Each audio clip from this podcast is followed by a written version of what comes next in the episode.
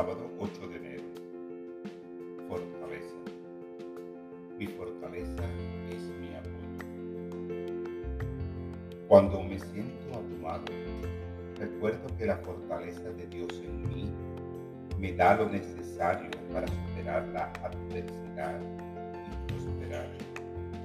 La fortaleza divina se puede manifestar de muchas maneras Puede ser la agudeza mental que me da fuerzas para superar las dificultades con diligencia, paciencia y persistencia. La fortaleza puede ser la templanza que me mantiene tranquilo y claro durante momentos turbulentos. Me ayuda a calmarme y a confiar en que siempre hay una respuesta, una manera que nos beneficia y bendice a todos. Mi fortaleza física me ayuda a lograr mi trabajo y mis diligencias cotidianas con facilidad.